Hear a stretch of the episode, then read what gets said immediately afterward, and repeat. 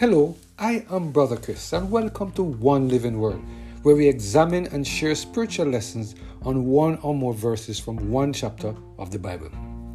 Today we're focusing on this topic Speak Kind Words, based on our reading of Colossians chapter 4 and verse 6.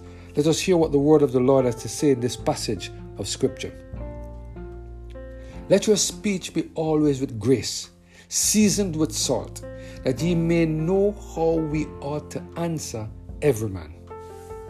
There are times that I am blown away by the Word of God.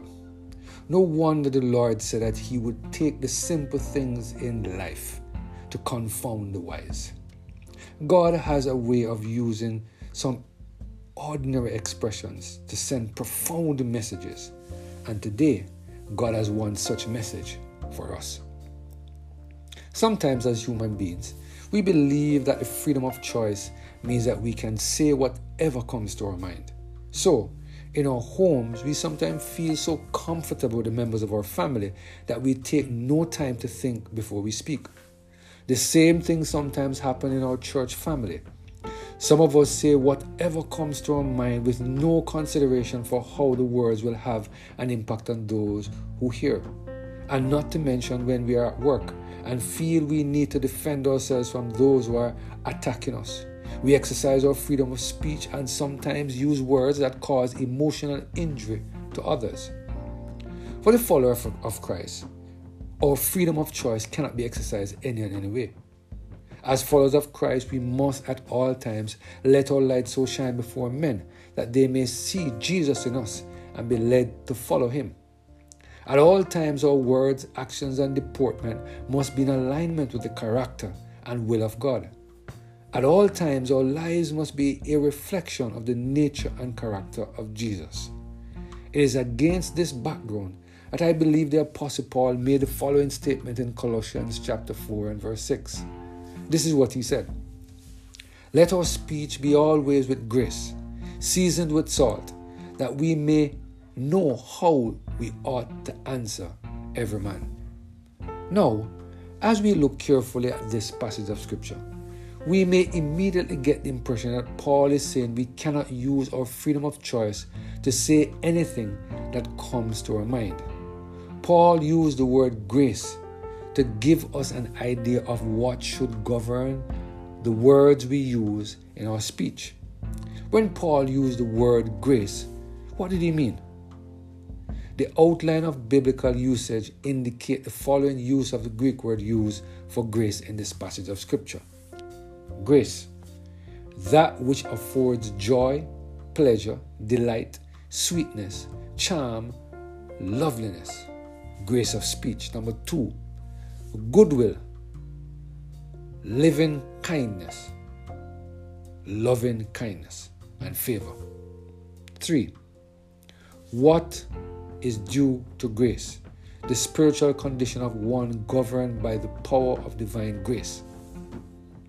Number four, thanks for benefits, services, favors, recompense, reward. In this context of this passage of Scripture, it is clear that the first usage is the most appropriate. Here, Paul is saying that whatever comes to our mouth should always afford joy, pleasure, delight, sweetness, charm, loveliness. Wow. Do you see the kinds of things that our words must do to those who hear it? Yes, my friend, a representative of God we must always reflect His character in our speech. Let us take some time to think about the speech that comes from our mouth. We would say, would we say that they are joyful, they give pleasure, they give delight, they give sweetness, charm, loveliness in the hearers? And if we believe that our words have not been causing this response in hearers. What should we do to make sure that going forward our words are in alignment with the, the passages of Scripture? The Bible makes it clear that in order for our words to be in alignment with the will of God, we need to have a new heart.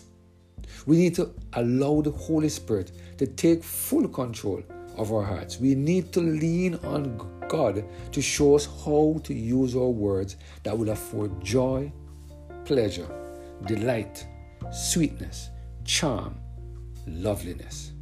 So, the next time we think of giving a person a piece of our mind, please remember that as followers of Christ, we are expected to reflect the character of Jesus to the world. And Jesus never used such phrases as a piece of my mind. In his speech, it is the intention of Jesus to make sure that we are drawn closer to God. And he is fully aware that the words we use can either uplift or tear down.